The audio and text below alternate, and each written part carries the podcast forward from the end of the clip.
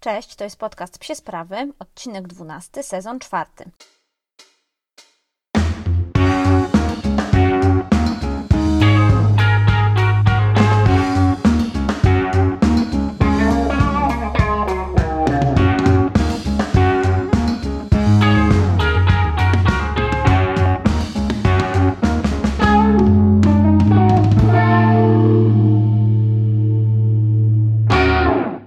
Ostatnio trochę zanudziłam Was chyba tym, co u nas słychać, więc dzisiaj obiecuję, że ta część będzie krótsza. Ruszyliśmy z treningami flyballowymi, więc ostro trenujemy. Lemcio też zaczął treningi, już tutaj chodzi jako pełnoprawny e, zawodnik flyballowy, no prawie pełnoprawny i świetnie mu idzie, naprawdę jestem z niego bardzo dumna, świetnie sobie radzi. Obiecuję, że któryś trening na pewno nagram Wam tak bardziej dokładnie, żebyście sobie zobaczyli, co taki szczeniaczek robi na treningu, jak wyglądają pierwsze treningi flyballu. No i oczywiście przygotowujemy się do sezonu, więc ja za chwilę zacznę o zdjęciu rozpisywać e, takie już e, bardzo dokładne plany fitnessowe. Lemcio na razie planów fitnessowych nie ma, ale ma inne plany i pewnie widzieliście u mnie na stories, jak rozpisuję im kalendarz e, ćwiczeń, jak rozpisuję im treningi. Będę też o tym jeszcze mówiła. No i poza tym Ozzy jest oczywiście ciągle na naszej terapii. Zastanawiamy się, mm, jak to, jak to się dalej przełoży na sport, jak się przełoży na niego, więc trzymajcie kciuki, żeby było wszystko dobrze. To właśnie tak jak obiecałam Ci, taki krótki update, żeby Was nie zanudzić, bo mamy bardzo ważny odcinek. I od razu dziękuję za to, że podpowiedzieliście mi jego temat, bo tak jak e, pewnie wiecie, pytałam Was na stories o to, jaki temat powinnam poruszyć teraz w odcinku. To nie jest tak, że brakuje mi inspiracji, ale uznałam, że trochę podpytam, co Wy byście chcieli usłyszeć i czego Wam brakuje w tym podcaście. Ten sezon jest bardzo szczeniaczkowy, no bo mam szczeniaczka, więc jest mi tak łatwiej i też trochę pewnie ciekawiej. No i rzeczywiście pojawił się temat szczeniaczkowy i on dotyczył takiego balansu w życiu szczeniaka. E, bardzo dużo z Was e, boryka się z różnymi problemami, ze szczeniakami. Przede wszystkim są to problemy z zostawaniem samemu. To jest jakieś tam pokłosie epidemii, tego, że siedzieliśmy dużo w domach z naszymi psami. W ogóle mnóstwo osób wzięło szczeniaki, wzięło psy w tym czasie, bo mieli czas na to, więc teraz te pieski się borykają właśnie z problemem e, lęku separacyjnego. Mm, bardzo dużo psów, szczeniaków wymusza kontakt, wymusza zabawę i to w taki sposób, którego Wy nie akceptujecie. Ja rozumiem, to nie jest akceptowalne, żeby szczeniak też był taki namolny po prostu i ciągle gdzieś tam tam łapką drapał i, i, i prosił o jakieś zajęcia. E, no i też zgłaszacie takie problemy z podgryzaniem i to ja jestem absolutnie też tutaj, e, że tak powiem, ofiarą tego problemu, bo Lemcio też potrafi e, nieźle, nieźle podgryzać i nieźle się, nieźle się zajmować różnymi rzeczami w mieszkaniu, najchętniej drewnianymi, które gdzieś mu się tam podobają. No i skąd się biorą te problemy?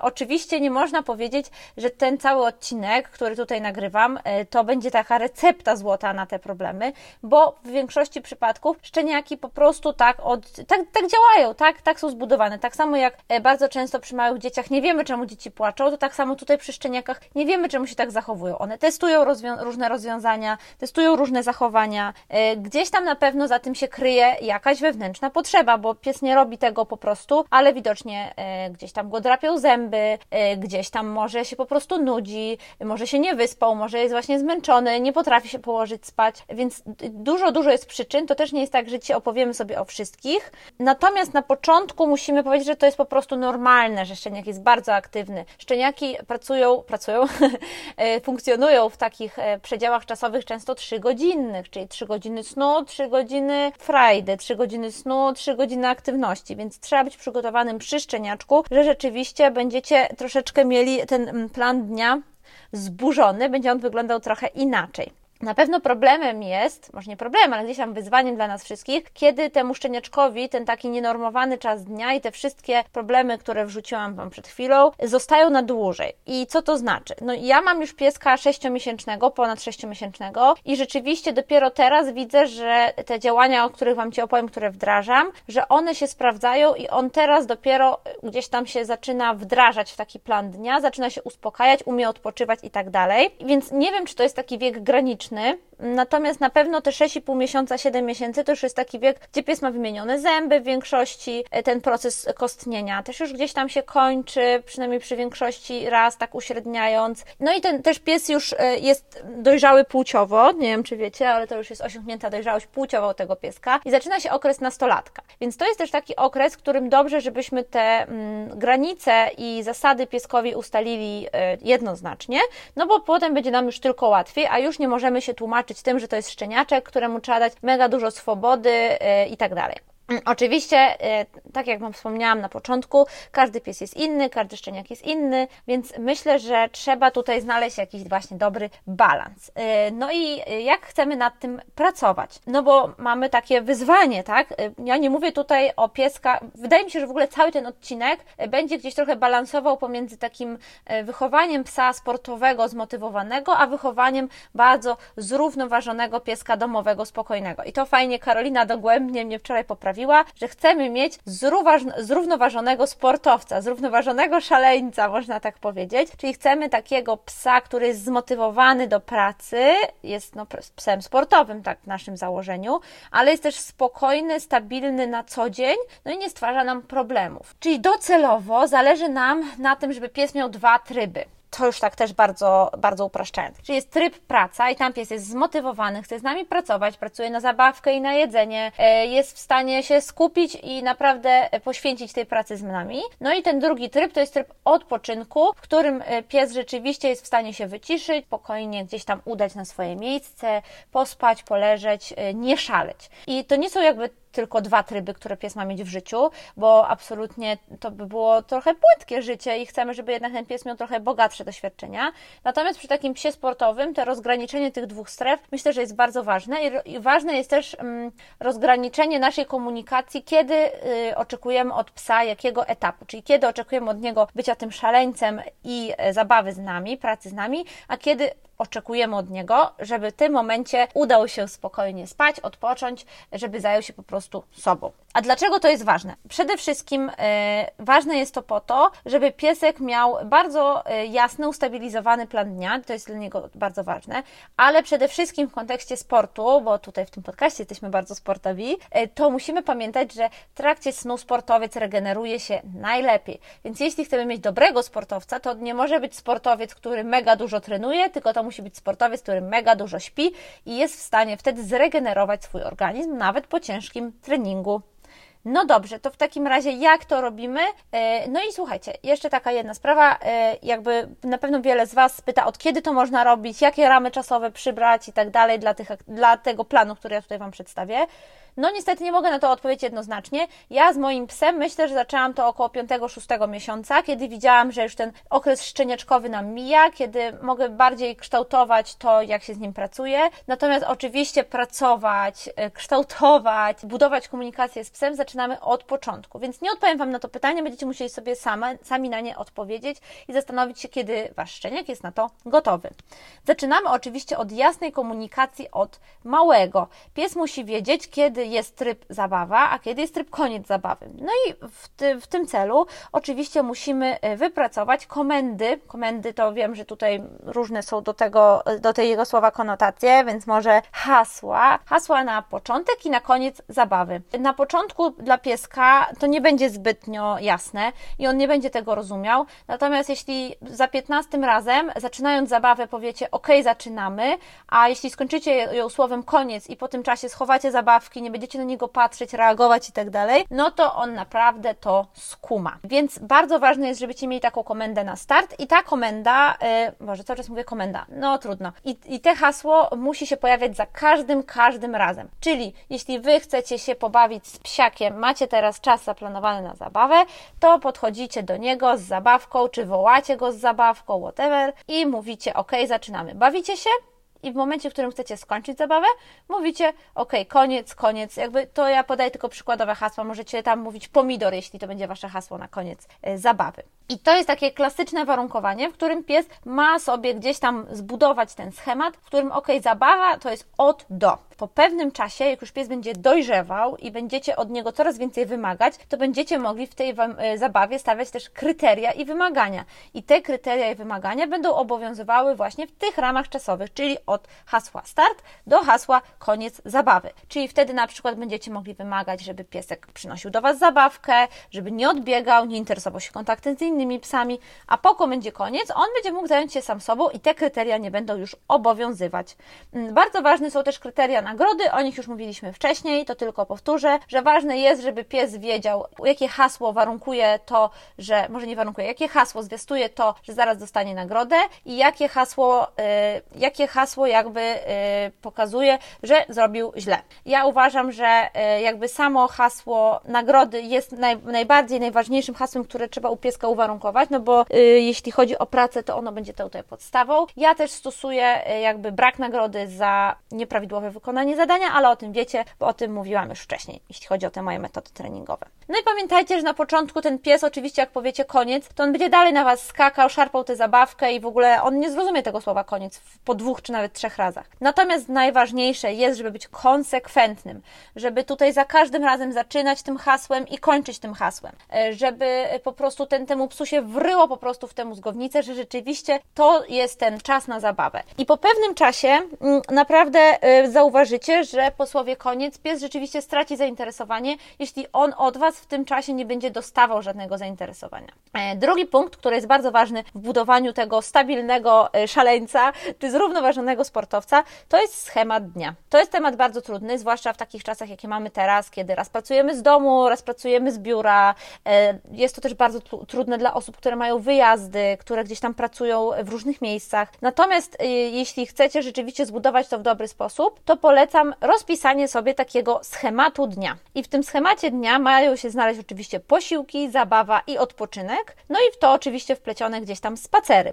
Więc im bardziej ten plan dnia psa będzie uporządkowany, tym bardziej on się do niego dopasuje. Jeśli raz będziecie wychodzić na spacer o 13, a raz o 17, a raz o nie wiem 15.30, y, no to oczywiście ten pies gdzieś tam będzie w bardzo różnych y, porach dnia pobudzony. I ja rozumiem, że to nie jest łatwe i że to gdzieś tam też jest trudne do pogodzenia, jeśli ma się na przykład dwa psy, tak jak ja, i nie z każdym, i nie wychodzi się z nimi na, na wszystkie spacery razem, tylko one mają na przykład oddzielne spacery, czasem coś wypada, trzeba iść do sklepu, cokolwiek. Natomiast im bliżej będziecie takiej stabilizacji, tym, tym też u tego psa to się lepiej gdzieś tam zbuduje. I zawsze się pytacie, jak to u nas wygląda. U nas to wygląda tak, że chłopaki rano chodzą razem i taki spacer odbywa się zwykle między 6.30 a 7.30.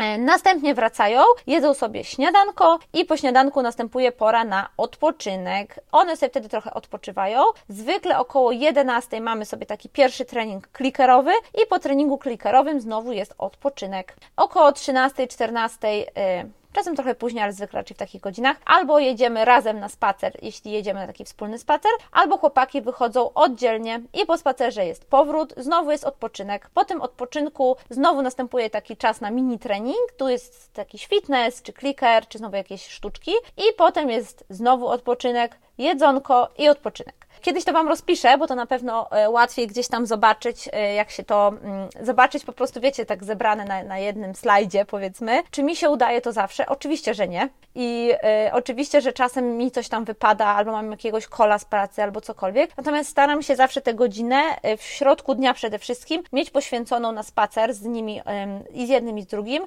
bo zauważyłam, że przesunięcie tej godziny bardzo rozregulowuje im dzień. Więc ten spacer poranny, wieczorny czasem się przesuwa, natomiast natomiast staram się, żeby ten główny spacer gdzieś tam był osią tego dnia, no bo to też jest taki spacer, na którym my bardzo dużo pracujemy. Z Ozim pracujemy oczywiście nad jego problemami z lękami, a z Lemim pracujemy nad spokojnym e, witaniem się z pieskami. Kolejna rzecz, która jest super, super ważna i to w ogóle nie jest nic odkrywczego, tysiące osób o tym mówią, ale ja to podkreślam za każdym razem, czyli to jest oczywiście klatka. I klatka to jest miejsce odpoczynku psa, to jest najważniejsze miejsce dla psa w domu, to jest miejsce, w którym pies ma spać, ma odpoczywać, ma się czuć bezpieczny, zadowolony. Dobrze zbudowana klatka jest w stanie zdziałać cuda. Jeśli macie pieska, y, który klatkę ma dobrze zbudowaną, y, to za każdym razem, kiedy planujecie ten okres odpoczynku, możecie po prostu dać mu tam konga, dać mu tam jakąś likimatę, zamknąć go tam i poczekać, aż on po wylizaniu tej likimaty spokojnie się, spokojnie się uspokoi, wyciszy się i na przykład zaraz pójdzie spać w, właśnie w tej klatce. E, więc polecam prowadzenie klatki. Jeśli chodzi o klatkę, to w pierwszym sezonie mam cały o tym odcinek, odsyłam tam, na pewno znajdziecie tam wiele potrzebnych informacji. Jeśli macie jeszcze jakieś pytania, dajcie znać. E, wiem, że prowadzenie klatki nie jest łatwe, e, natomiast jest bardzo, bardzo potrzebne i bez klatki rzeczywiście nie wyobrażam sobie aktualnie życia z psami. No i kolejna rzecz, e, przede wszystkim takim opanowaniu tych emocji szczeniaka, to jest coś, o czym powiedziałam przed chwilą, czyli to są te czynności, tutaj tak nazwałam czynności odstresowujące, zajmujące psa. I tutaj wypisałam sobie trzy, mianowicie gryzienie, rzucie, mamlanie i to jest właściwie wszystko, słuchajcie, jakoś tam razem związane, żeby temu szczeniakowi, e, czy szczeniakowi, takiemu podroślakowi e, zapewnić możliwości, w których on sobie po prostu jakoś tam się odstresuje, jakoś te emocje z niego zejdą. I ja rzeczywiście jestem wielką fanką Liki Mat, jestem wielką fanką Kongów. Ostatnio też kupiłam taką półokrągłą Liki Matę, zobaczymy jak to będzie się sprawdzało.